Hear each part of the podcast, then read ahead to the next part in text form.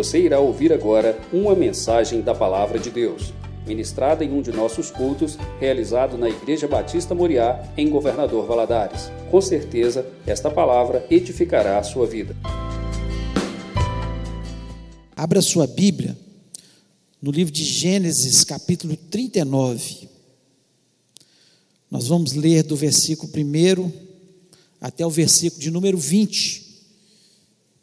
E desde a leitura, gostaria que você prestasse atenção né, na leitura, porque Deus já vai falando com a gente. A palavra de Deus ela é viva, né? E Deus já vai falando atra, através da leitura da palavra.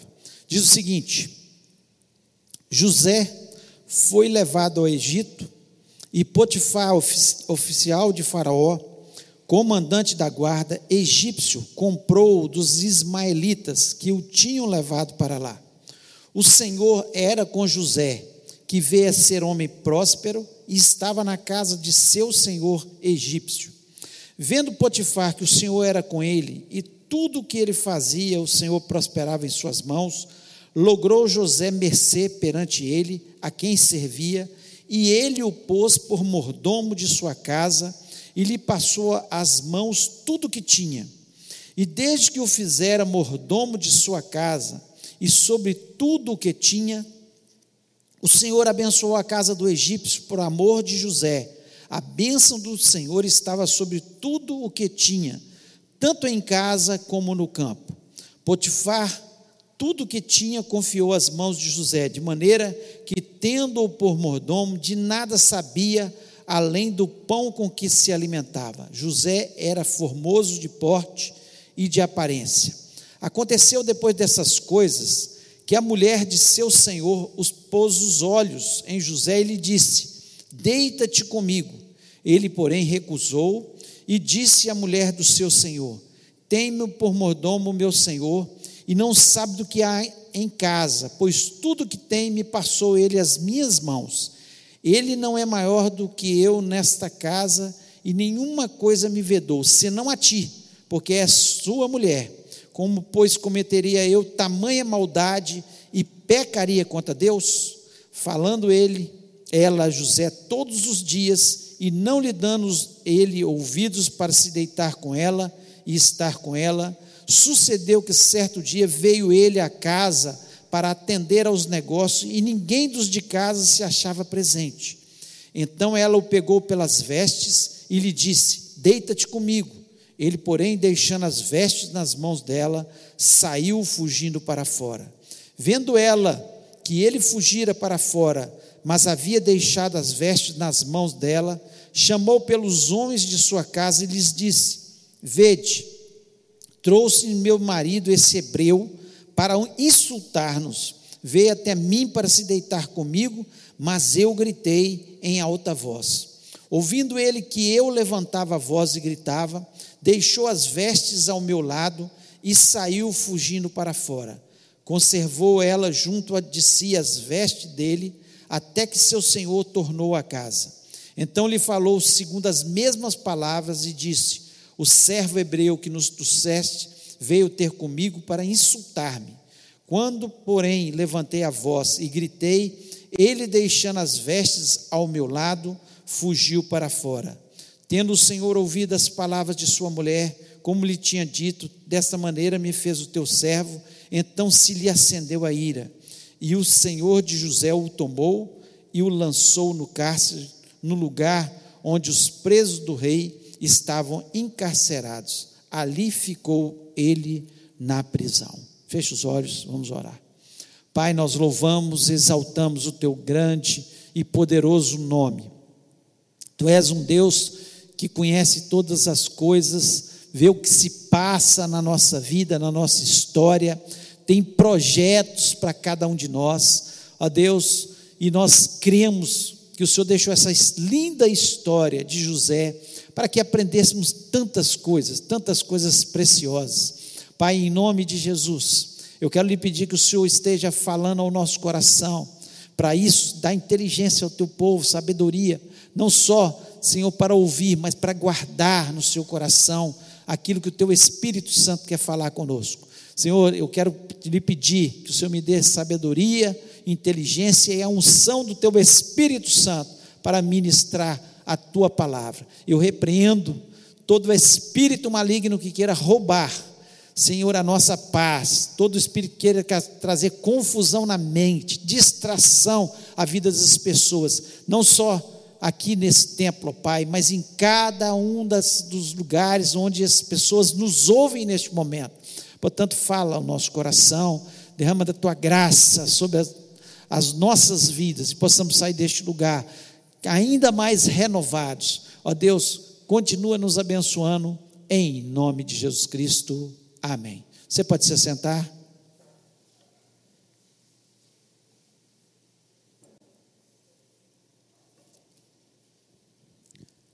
Quando nós lemos esse capítulo 39, ele, especialmente o versículo 1 que fala: José foi levado ao Egito e Potifar, oficial de Faraó, comandante da guarda egípcio, comprou dos ismaelitas que o tinham levado para lá. Esse é como se fosse a continuação do capítulo 37, o versículo 36, quando seus irmãos o vendem né, para os ismaelitas. Os irmãos de José tramando contra a sua vida, o vendem para os ismaelitas, e os ismaelitas vendem José ali para Potifar, que era é, alguém de importância no Egito, era comandante ali de Faraó. E esse capítulo de José mostra alguém de um nível moral na palavra de Deus, das pessoas que a gente lê na palavra de Deus, um nível moral altíssimo.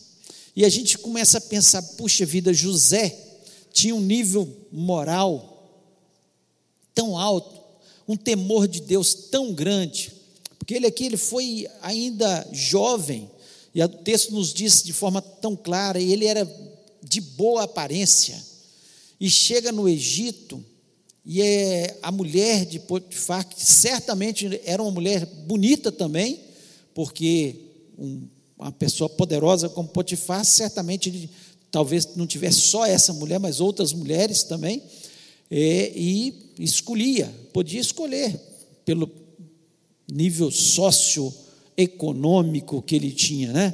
Ele certamente ele pôde escolher uma mulher muito bonita. E nós vemos José recusar se deitar com a mulher de Potifar. Tamanho nível. E ele fala de uma forma clara: olha, eu não poderia cometer isso contra Potifar. Ele me concedeu é, toda a sua casa, ou seja, ele, ele teve confiança na minha pessoa. Ele teve tanta confiança, ele colocou tudo nas minhas mãos, e ele acrescenta, e eu pecaria contra o meu Deus. Ele porque não era só a confiança de Potifar, é, ele tinha um nível moral, mas era ele não queria trair Potifar e não queria trair a Deus, tamanho nível moral de José. Mas aqui, quando nós lemos os capítulos anteriores aqui da história de José, nós vemos que não foi porque ele convivia com pessoas tão maravilhosas que ele tinha esse nível moral. Foi escolha dele. E as escolhas que nós fazemos, elas determinam o nosso futuro. E esse é o tema da nossa mensagem. As escolhas que fazemos, elas determinam o nosso futuro. Ele escolheu servir a Deus. Ele escolheu ser íntegro. Ele escolheu ter um caráter aprovado. Foi a diferença de José. Porque quando você olha para a família de José, não tinha esse padrão todo. Você vê que assim, os sentimentos negativos na família de José. Primeiro, os irmãos dele ficam com ciúme dele, que é um, é um sentimento negativo das pessoas. Ficaram com ciúme, ficaram irados com ele né, tiveram ao ponto né, de querer matar o seu irmão. Olha os sentimentos, olha que irmãos maravilhosos ele tinha, olha que família. Quando a gente pensa que José era esse é tão especial, acho nova família dele. Não. Muito negativo. Nós vemos os irmãos, dois dos irmãos dele, Simeão e Levi, que mataram todo um povoado, uma cidade, uma cidade pequena, porque Siquém, um dos, o filho de, de, é, do líder daquela pequena aldeia, né, cidade, se deitou com a sua irmã, quis se casar com a sua irmã, foi lá, fez um acordo com Jacó, com, com o pai de Leia, mas mesmo assim, mesmo assim, eles mataram, eles falaram: não, vamos fazer o seguinte: vocês vão circuncidar. Quando eles estavam no pior da dor da circuncisão, todos, né? Cortaram o seu prepúcio ali, deitado. Pensa bem, não era fimose igual é feito hoje, não, com toda delicadeza. Era uma coisa grosseira que era feita. E todos ali com dor, eles vão e entram naquela cidade e covardemente. Olha que sentimento negativo dos seus irmãos. Que coisa horrorosa, né? Quando você pensa na história dos irmãos da família, né? Um dos irmãos dele, Rubem, que era o mais velho, ele se deitou com a concubina de seu pai, com Bila. Concubina de seu pai, ele foi lá e se deitou. Então, não tem muito que contar, as tramas de morte. Você começa a ler o texto, né? O engana seu pai, eles pegam, matam um animal qualquer lá, pegam o manto, a roupa, o vestido de, de José e chega para o seu pai e fala: Olha, achamos isso aqui, foi morto. Engana o seu pai, vende o irmão como escravo por 20 moedas de prata e engana o seu pai. Judá, né? um dos seus irmãos também, no capítulo 38, que vem a seguir, ele trama, engana a sua nora, depois ele vai para uma cidade, ela se veste como prostituta, ele tem relacionamento sexual com ela. Então você vê que é, os irmãos, você olha para os irmãos de José, não tem ninguém fazendo bondade, ninguém com bom caráter, todos eles com maldade do seu coração, sentimentos negativos terríveis. Então, muitas vezes, nós culpamos e cometemos os nossos erros e fazemos escolhas erradas, botamos culpa, ah, é porque o meu pai, minha mãe era assim, ah, porque meus irmãos eram assim, é porque, não, nós podemos apesar do meio em que vivemos, fazer escolhas. Quantas pessoas que, que têm uma família todas de pessoas más escolhem Jesus na sua vida, escolhem servir ao Senhor de verdade, a trilhar um caminho diferente daquela família inteira, a ter novos propósitos de vida. Então, as escolhas, nós é que vamos fazer. Não adianta falar, ah, meu pai, minha mãe era assim, minha, meus irmãos me influenciaram, ah, foi meus amigos.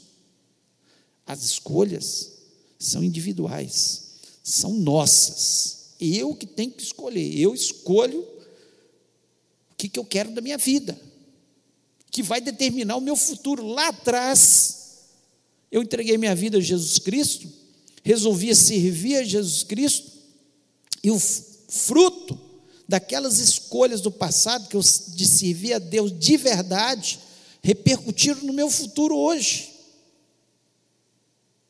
E assim é a vida de muitos que aqui estão. Porque cada escolha que eu faço vai determinar, não tem jeito, meu futuro. Se eu engano, lá na frente, Vou pagar por isso se eu minto, se eu adultero, se eu roubo, se eu faço uma corrupção. Lá na frente, vou pagar por isso. Com certeza. Mas José foi um exemplo para gente de bom caráter, de gente que escolheu apesar de tudo, apesar da família, apesar da situação, apesar de ir para a terra estranha, apesar do pecado bater a porta dele de forma assim, né, gritante, ele escolheu ficar com o Senhor. Ele escolheu servir a Deus, ao ponto que Potifar, que era o seu senhor, ele via que tinha alguma coisa diferente. Quando nós lemos aqui o versículo 3, diz o seguinte: vendo Potifar que o Senhor era com ele, tudo que ele fazia, o Senhor prosperava em suas mãos. Logrou José mercê perante ele, a quem servia, o pôs por mordomo de sua casa e lhe passou as mãos tudo que tinha. Por quê? Porque ele viu que ele era diferente, ele é confiável, ele era íntegro, ele era uma pessoa diferente, fazia diferença.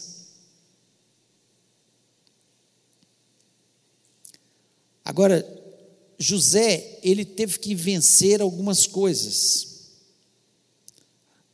Ele teve que fazer algumas escolhas que determinaram o seu futuro, e ele teve que fazer isso. Ele teve que determinar. E a primeira coisa que nós vemos na vida de José aqui, que é importante, é que ele não se entregou à amargura. Ele não se entregou à amargura. Ele tinha tudo para ser amargurado, tinha tudo para ser amargurado. Mas ele não se entregou de forma nenhuma. O versículo, você começa a ver aqui no versículo 2, José, o Senhor era com José, que veio a ser homem próspero e estava na casa de seu senhor egípcio. O Senhor era com eles. Deus vai estar com quem fica com o coração amargurado? Não, de forma nenhuma. De forma nenhuma. Ele não se entregou à amargura. Era para ele ser amargurado primeiro com seus irmãos. Segundo, aqui nesse texto aqui, ter ficado amargurado com a mulher de Potifar. Depois, lá na frente, com o copeiro e com o padeiro, que deixaram ele ainda dois anos depois de, dele ter revelado os sonhos. Era para ele ter ficado amargurado, com o coração cheio de ódio pelas pessoas. Mas não vemos no nenhum texto José amargurado. Não vemos em nenhum texto José amargurado, ele amargurado. E a, a, a amargura, ela adoece o nosso coração. Ela adoece o nosso coração. Pessoas amarguradas com a vida, com as pessoas, com Deus, elas ficam doentes. Tem muita gente que está adoecida nas suas emoções porque tem guardado amarguras no seu coração. Às vezes amargura contra o pai, que não foi um bom pai, contra um, uma mãe que não foi uma boa mãe, às vezes com alguém que fez um, um mal para ela no passado, e aquilo ela ficou, fica remoendo, remoendo, remoendo, e fica desejando o mal, porque quando a pessoa está amargurada, ela fica querendo o mal do outro. Quanto que a palavra de Deus nos diz que a gente tem que abençoar até os nossos inimigos. Troque. Começa a abençoar quem, quem te fez mal. Você vai ver a diferença que vai fazer, porque é bíblico. E ele, de forma nenhuma, ele se entregou à amargura. Tem alguns versículos bíblicos que eles são é, é, é importante a gente estar tá gravado no nosso coração. Por exemplo, Provérbios 15, 13 diz que o coração alegre aformoseia o rosto, mas pela dor do coração o espírito se abate. E é verdade. Por que, que José continuou sendo uma pessoa bem com a vida? Porque ele não deixou o seu coração se abater pela amargura. Pelo contrário, ele falou: Olha, estou aqui no Egito, vou continuar sendo alegre, eu vou continuar produzindo, eu vou continuar sendo íntegro, eu vou continuar crendo, porque ele via lá na frente, Ele olhava para as promessas, ele se agarrou nas promessas de Deus. Nós temos que agarrar nas promessas de Deus e deixar a amargura de lado. Talvez você que está me ouvindo, seja aqui ou em qualquer outro local, você está amargurado, te fizeram mal, te maltrataram, seja no presente ou no passado. O que a palavra de Deus te diz é que você deve perdoar, que você deve abençoar. É difícil? É. É um ato de fé. E é um ato de fé que cura. É um ato de fé que restaura. É um, um, um ato de fé que vai fazer com que o seu coração esteja alegre, que vai fazer com que o seu rosto seja formoso.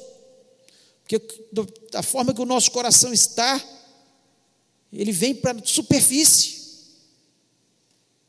Nós precisamos ter esse entendimento. Então, em nome de Jesus, em nome de Jesus, perdoa agora, tira a amargura do seu coração,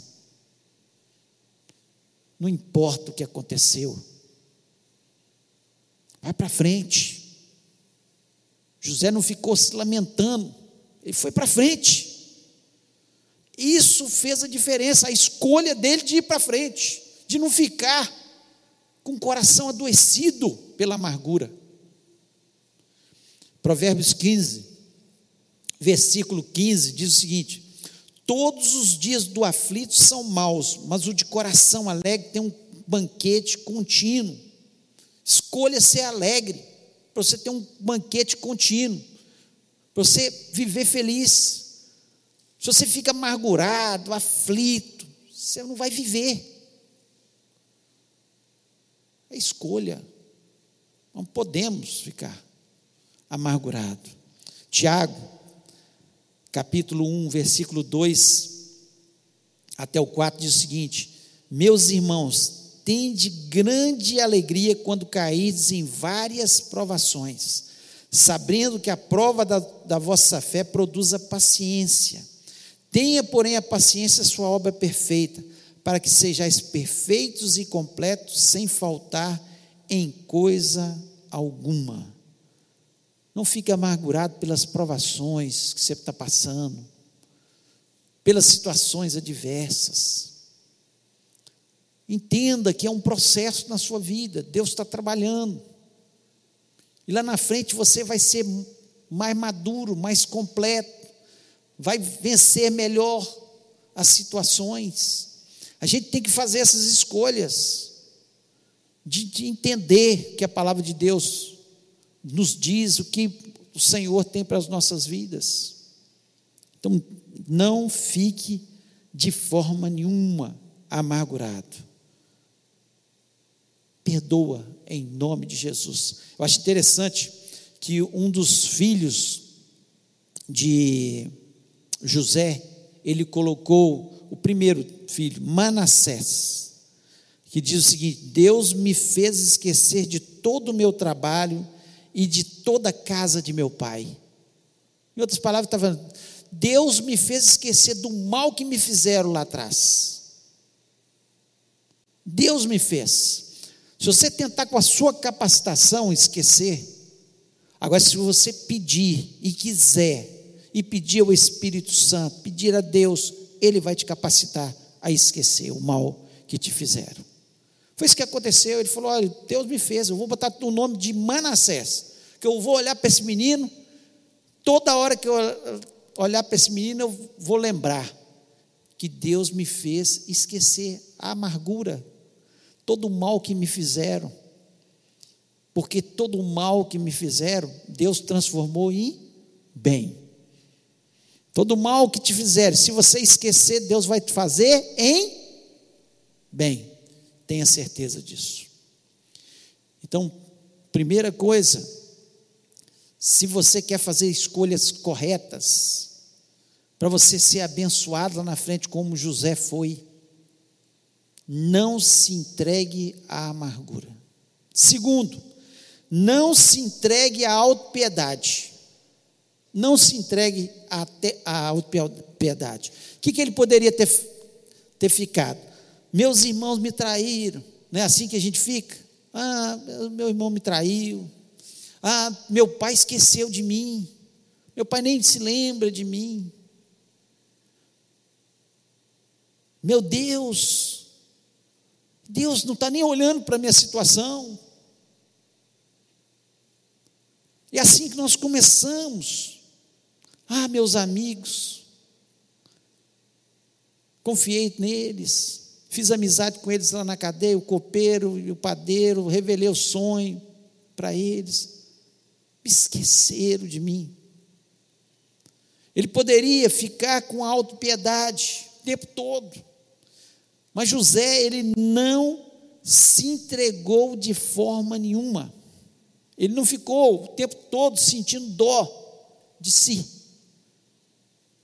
Ficou, ninguém me liga para mim, ninguém me ama, ninguém me quer.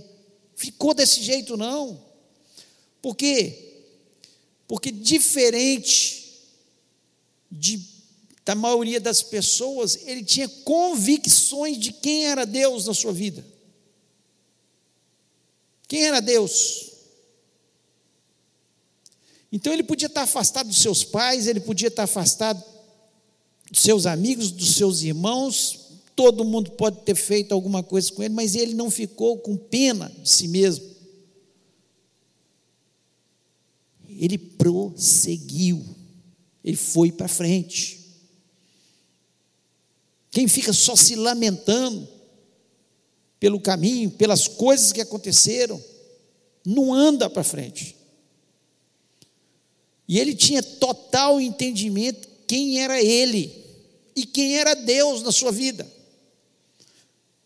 Muitas vezes nós ficamos com autopiedade por não ter esse total entendimento. Quem sou eu e quem é o meu Deus? E, ninguém, e, e eu vejo assim, que parece que José já tinha lido as cartas paulinas. Nem Paulo nem existia.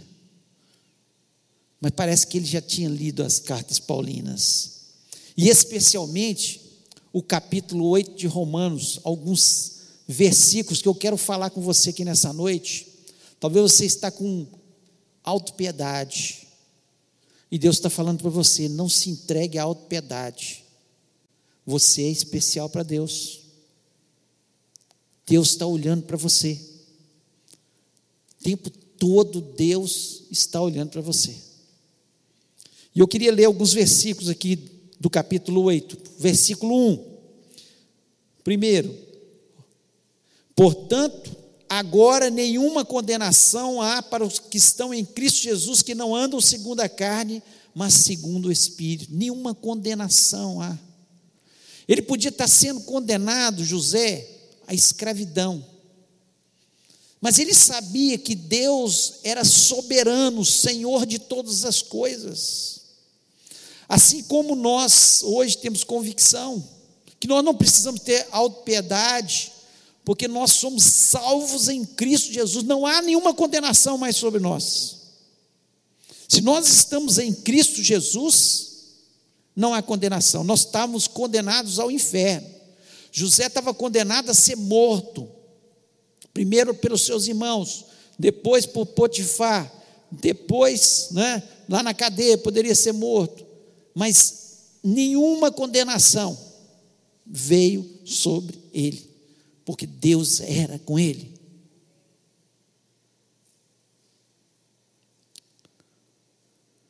Versículo 16 diz o seguinte: O mesmo Espírito testifica com o nosso espírito que somos filhos de Deus. Romanos 8, 16. Que somos filhos de Deus. Você é filho de Deus. Por que você tem que ficar se lamentando o tempo todo? Que ninguém gosta de você, que ninguém se importa, que você não é nada. Você é filho de Deus, você é filha de Deus. Você não é qualquer um. Se Jesus um dia entrou no seu coração, o Espírito Santo testifica com seu espírito que você é filho de Deus. Não deixe que o diabo fale o contrário. Não deixe que o diabo venha te colocar como lixo, porque você não é lixo. Você é especial para Deus. Você vai morar no céu.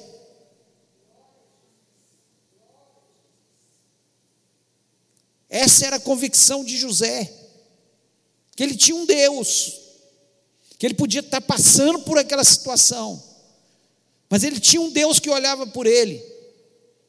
E nós temos um Deus que olha por nós. A palavra de Deus nos diz que nós somos a menina dos olhos de Deus. Nós protegemos tanto a menina dos nossos olhos. Deus olha para a gente e tem um carinho especial.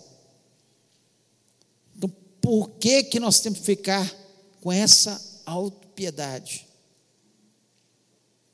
José, você não vê em tempo algum ele ficar com uma autopiedade, se lamentando. Ai, meus irmãos, quando ele encontrou com seus irmãos, uma coisa tão natural. Ele estava com saudade, chorou, pensando. Ele falou: Vou fazer só um teste para ver se eles, se eles mudarem de vida. Porque se eles mudaram, eu estou doido para abraçá-los. Saudade. Alguém que sabia que ele era filho de Deus e Deus estava na sua vida o tempo todo. Versículo 18 do capítulo 8 de Romanos porque para mim tenho por certo que as aflições desse tempo presente não são para comparar com a glória que em nós há de ser revelada. As aflições do tempo presente não são para comparar com a glória que há de ser revelada. José tinha essa convicção. Ficou lamentando, não. Ele sabia que era de passagem da vida. Por mais aflições que ele passasse ali no Egito, nada ia se comparar com as glórias. Então valia a pena pecar? Não. Por isso que ele tinha essa convicção no seu coração. Não vale a pena um prazer momentâneo para trair meu Deus. Não vale a pena. De forma nenhuma. Versículo 26 do capítulo 8. E da mesma maneira também o Espírito ajuda as nossas fraquezas, porque não sabemos o que havemos de pedir como convém, mas o Espírito intercede por nós com gemidos inexprimíveis. Sabia que o Espírito Santo, quando você não sabe nem o que pedir, ele geme por você. Ele geme. Você não sabe que, como orar, caminho seguir. Bota sua boca no pó, seu joelho no, no chão, sua boca no pó. E deixa o Espírito Santo pedir da forma correta por você. Ele ajuda nas nossas fraquezas. Então, por que, que nós temos que ter autopiedade? Se nós temos um, um, um Deus que geme por nós. Espírito Santo é Deus, geme por nós intercede por nós. E o versículo 28, que diz: E sabemos que todas as coisas contribuem juntamente para o bem daqueles que amam a Deus, daqueles que são chamados por seu decreto. Por que você tem que ficar com autopiedade? Todas as coisas contribuem para o seu bem. Essa provação, essa aflição, esse mal que te fizeram com você, vai lá na frente ser para o seu bem, no nome de Jesus. Não tenha dúvida disso. José não estava entendendo, mas ele não ficou com autopiedade, ele sabia que tudo que estava acontecendo, um dia ia repercutir. Você acha que é fácil passar um ano, dois anos, três anos, dez anos, longe de casa, escravo, na prisão? De forma nenhuma. Mas a convicção que tudo aquilo, tudo ia contribuir para o seu bem lá na frente. E hoje nós sabemos disso, gente. Está na palavra de Deus. Ele já tinha essa convicção no seu coração, porque Deus certamente colocou isso no seu coração.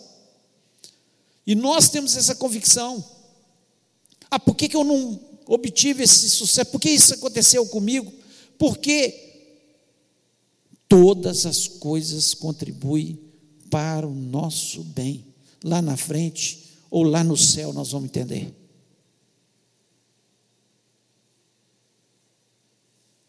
Filho de Deus,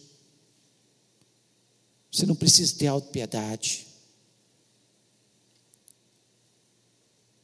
Todo bullying que fizer com você, entenda que é Satanás tentando te colocar para baixo.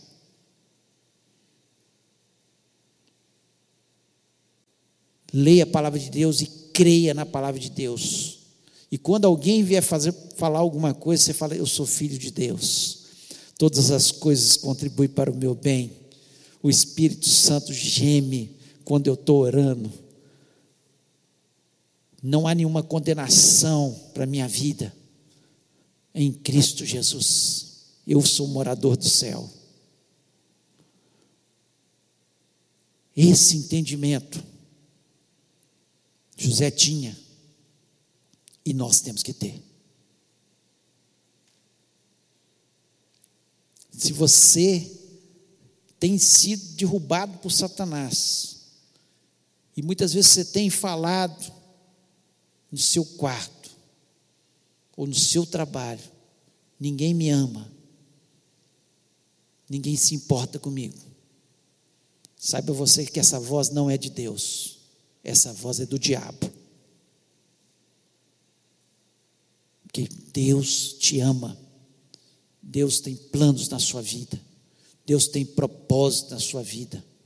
Lá na frente, se você se mantiver firme, mesmo passando pela maior de todas as provações, você vai ver a vitória no nome de Jesus. E para nós terminarmos,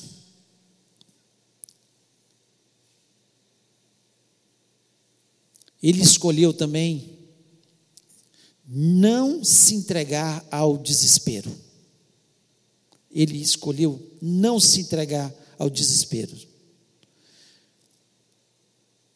Quando nós olhamos para a história de José, nós vemos situação dificílima.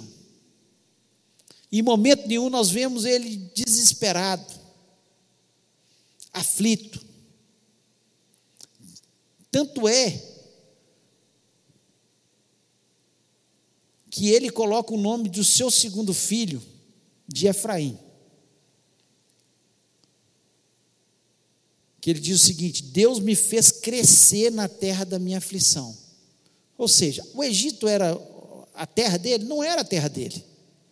Ele queria estar no Egito? Ele não queria estar no Egito. Ele queria passar por aquela situação toda, afastado do seu pai, afastado dos seus irmãos, da sua terra, não queria. Muitas vezes a gente está em situações que a gente não quer. Nós vamos ficar desesperados, porque estamos passando pela aflição? De forma nenhuma. A palavra de Deus, salmista já dizia: muitas são as aflições do justo, mas o Senhor o livra de todas. Então, no meio das aflições, nós vamos ficar desesperados? Não, nós vamos fazer como ele fez. Efraim, Deus me fez crescer na terra da minha aflição. Deus vai me fazer crescer é através das minhas provações. Ninguém cresce, entenda isso, sem passar por provas. Na escola, para você passar adiante, você tem que fazer prova. Se você não passar, você tem que repetir o ano. Pelo menos deveria ser assim. Hoje mudou um pouco, mas deveria ser assim. Eu acredito nisso, porque se você não teve capacidade de passar por um ano, é melhor você repetir do que sair atropelando e lá na frente não saber nada. Tem que passar pelas provas. E por isso que muita gente passa pela mesma prova várias vezes com Deus, Deus não deixa a gente ir para frente, não. Deus não deixa a gente ir. Não. Ah, foi mais ou menos, não. Você tem que passar pela prova. Se você foi aprovado, passou pela prova e foi aprovado, Deus te leva para outra. E você vai passando e passando. Qual que era o objetivo de Deus na vida de José? Ele não sabia. Seu pai não sabia. Deus deu uma dica para ele quando ele, ele era ainda adolescente. Quando ele mostra o sonho onde os seus irmãos se dobram a ele, seu pai e sua mãe se dobram a ele, deu dois sonhos. Ele dá uma dica. Ele fica sem entender. Como é que ele ia entender que Deus tinha um propósito de levar ele para o Egito, para ser governador no Egito, para salvar a sua família, para que a, a, nação ali na terra de Gozen se tornasse uma grande nação? e que Deus os libertaria um dia para ir morar lá em Canaã, depois de se tornar uma nação protegida pelo Egito. Como é que na cabeça dele ia passar isso? Nunca. Tem coisas que nós não entendemos, que Deus tem um propósito na nossa vida, e nós só vamos entender lá na frente. Mas para isso, nós temos que ser aprovados. E ele foi aprovado. Ele passou pela prova de enganar seu senhor com a mulher dele e foi aprovado.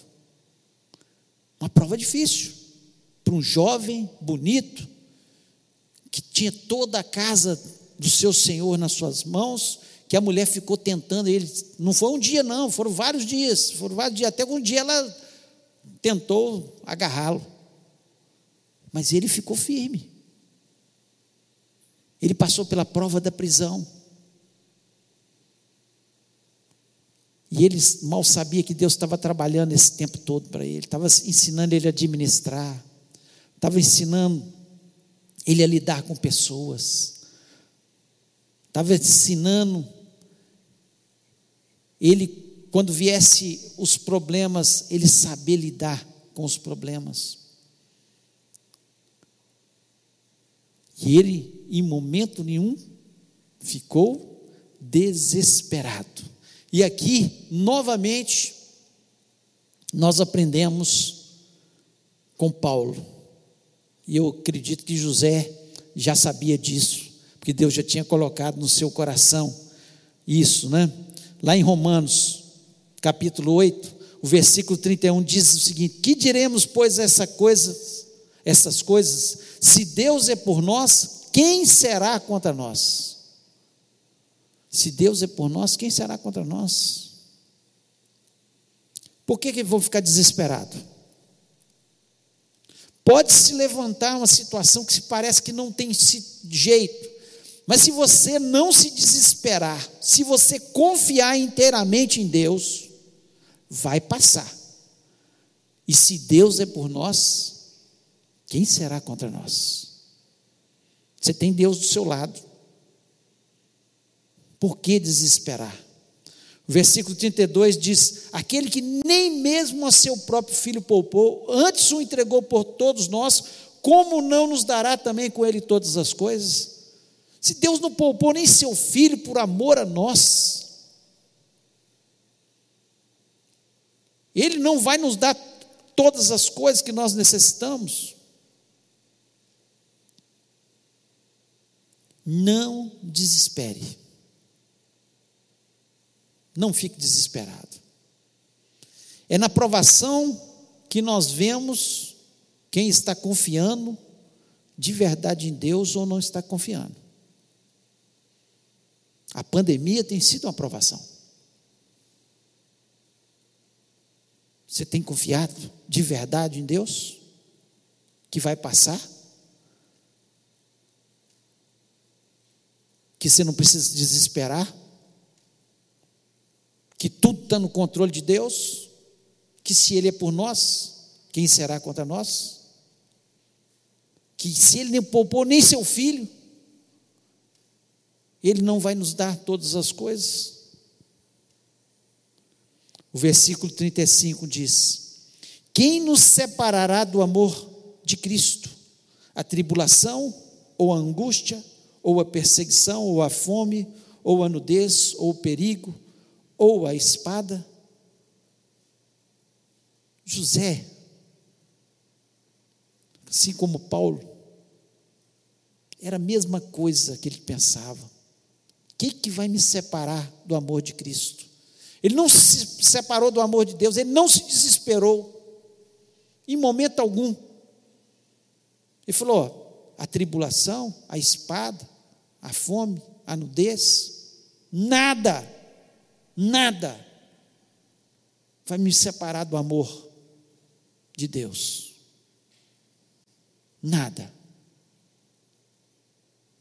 Ele não se desesperou em momento nenhum, nada podia separar.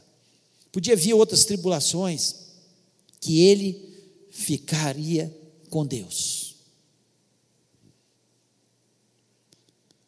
E no versículo 37 diz o seguinte: Mas em todas essas coisas somos mais que vencedores por aquele que nos amou. Somos vencedores. Todas essas coisas. Pode vir a tribulação, pode vir a fome, a nudez, a espada, a pandemia, o desemprego, a enfermidade. Nada pode nos separar do amor de Cristo. E nós somos mais que vencedores em Cristo Jesus. Por isso não desesperamos. Não desesperamos. Que exemplo, José. Um jovem que dá um show até nos mais velhos.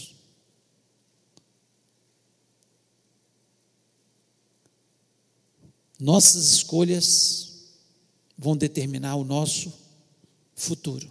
Tenho dúvida disso. Suas escolhas. Tem muitos jovens, adolescentes aqui. Suas escolhas vão fazer a diferença lá na frente. E os adultos também, as escolhas de hoje vão fazer a nossa diferença lá na frente. Então não se entregue à amargura. Não se entregue à autopiedade. Não se entregue ao desespero. Confie apenas em Deus. Creia na palavra e nas promessas de Deus. Creia que todas as coisas, você está vivendo esse problema aí agora? Todas as coisas contribuem para o nosso bem. José nunca ia entender no começo, mas lá na frente, ele entendeu.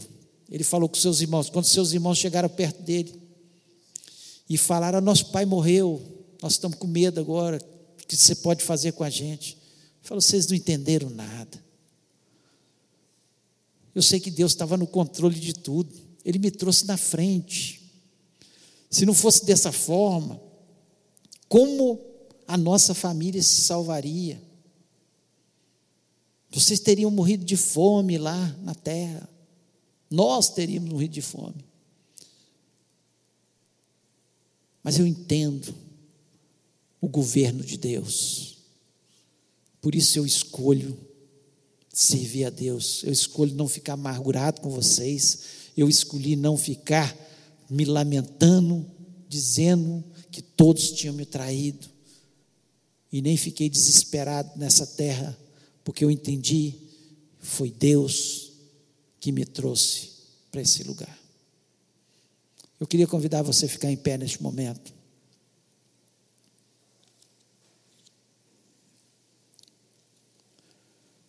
Feche seus olhos. Você em casa também, fique em pé. Feche seus olhos.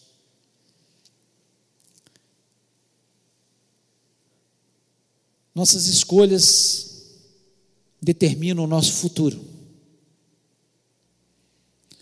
Talvez você está amargurado contra alguém.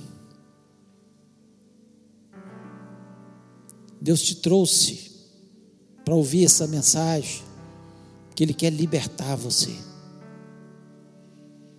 Talvez você entrou aqui cheio de autopiedade, se desvalorizando, se sentindo um lixo, se sentindo tão para baixo.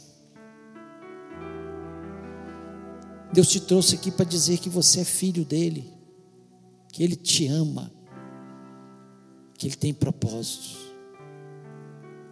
Ou talvez você tenha entrado neste lugar desesperado com aquilo que você tem passado. E Deus está te dizendo: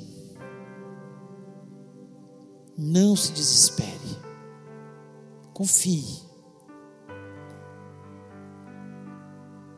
Eu sou com você. Você foi criado para ser mais que vencedor em Cristo Jesus. Se Deus falou o seu coração, eu queria que neste momento você colocasse a mão no seu coração e falasse com Deus: Deus, eu entendi teu recado, eu entendi a tua mensagem para mim, e eu te peço, que o Senhor trabalhe agora na minha vida, que o Senhor transforme, porque eu quero ser um José, eu quero ter uma moral inteira, e eu quero entender os teus planos para a minha vida, que são maiores do que eu posso ver nesse momento. E Deus certamente vai ouvir a sua oração, vai transformar toda a situação no nome de Jesus. Vamos orar. Pai querido, nós louvamos e exaltamos o teu nome, pela tua palavra, Senhor, por tudo que o Senhor plantou um dia no nosso coração. Eu te agradeço todo o meu coração por conhecer um dia Jesus Cristo, por essa palavra fazer parte da minha vida, da minha história, por ter feito as escolhas, a maioria delas, Senhor, com certeza, baseado no que a tua palavra diz. Ó oh, Pai, eu quero lhe pedir, ó oh, Pai, que assim seja na vida dos meus queridos irmãos que me ouvem neste momento. Deus, em nome de Jesus Cristo, cura toda a amargura que está nos corações. Limpa, purifica, ó Deus, Senhor, que se alguém fez algum mal para essas pessoas, ó Pai, que haja liberação do perdão neste momento. Ó Deus, se há em algum coração sem uma autopiedade, dizendo que ninguém liga, que Deus não se importa, Ó Deus, em nome de Jesus, que a palavra do Senhor possa penetrar. São teus filhos, ó Deus, são teus filhos. Nós somos teus filhos, ó Pai. Nós tomamos posse da tua palavra e queremos, Senhor, e temos a convicção que todas as coisas contribuem para o nosso bem, porque somos teus filhos. Tudo que tem acontecido neste mundo, ó Pai, é para o nosso bem Senhor, essa pandemia, tenho convicção que é para o nosso bem, para nós nos alertarmos, para nós colocarmos a nossa vida no teu altar, para nós termos uma transformação de vida em nome de Jesus. Lá na frente nós vamos ver. Lá na frente vai ter a vitória. Deus ensina-nos a passar pelas provações sem o desespero entendendo que muitas podem ser as nossas aflições, mas nós não precisamos ser, ficar desesperados, porque o Senhor nos vai nos livrar das aflições. E Jesus Cristo falou que no mundo tereis aflições. Nós teríamos as aflições, mas Ele disse: tende bom ânimo, eu venci o mundo. E vocês são mais que vencedores em Cristo Jesus. Nós acreditamos na tua palavra, nós acreditamos nas tuas promessas e pedimos, ó Pai, abençoa, que essa palavra possa repercutir na nossa mente, Senhor, que o Senhor possa possa fazer uma transformação em todo o nosso ser. Aquilo que precisa ser mudado, muda, Senhor. Ó Deus, e nós e, com certeza nós esperamos a bênção, a vitória lá na frente, como houve na vida de José. Nós vamos olhar para trás, Deus, como ele olhou para trás e viu, Senhor, que eram propósitos para a bênção, para uma bênção maior, para uma vitória maior no nome do Senhor. Ó Deus, abençoa o teu povo, abençoa-nos, ó Pai. Lhe peço, Senhor, pela nossa semana, que seja uma semana abençoada, uma semana de vitória, uma semana de boas notícias, uma semana de portas abertas, uma semana onde o Senhor vá à nossa frente, uma semana de sentir a tua presença constante. Senhor, mesmo que venha a aflição, a tua presença seja maior do que a aflição. Ó Deus, nós confiamos em Ti. Que o Senhor derrame da tua graça. Satanás seja derrotado, seja envergonhado na nossa vida, na nossa história. Deus, muito obrigado por nós estarmos na tua casa. Nós temos o privilégio de poder louvar o teu nome, de falar em nome de Jesus. Pai, eu quero pedir pelos enfermos, aqueles que estão aqui, aqueles que estão nas suas casas, aqueles que estão nos hospitais. Vá de encontro, Senhor, curando, Senhor, aqueles nossos irmãos Senhor, que estão nas, nos hospitais, toca, Senhor, seja Covid, seja qualquer outra enfermidade, vá curando em nome de Jesus Cristo. Nós temos confiado no Senhor, nós temos esperado no Senhor. O Senhor é tudo que temos. Pai, portanto, ó Pai, abençoa. Continua nos abençoando, derramando o teu poder sobre as nossas vidas. Ó Deus, aqueles que, Senhor, estão neste lugar, que o Senhor possa dar a certeza na sua mente, que essa semana terá uma grande bênção, uma grande vitória, pois nós pedimos isso na autoridade do nome de Jesus Cristo. E pedimos, ó Pai, anda conosco, é só o que queremos, assim como o Senhor estava com José, e as pessoas viam a diferença na vida de José. Seja assim na nossa vida, as pessoas possam ver que somos diferentes não porque temos alguma coisa, mas porque temos Jesus na nossa vida. E eu te agradeço por isso, em nome de Jesus Cristo. Amém. Que o amor de Deus, a graça de Jesus e a comunhão do Espírito Santo seja sobre a vida do teu povo, hoje e para todos sempre. Amém. Deus te abençoe. Fique com a palavra de Deus. Creia no poder de Deus. Deus tem coisas novas na sua vida no nome do Senhor.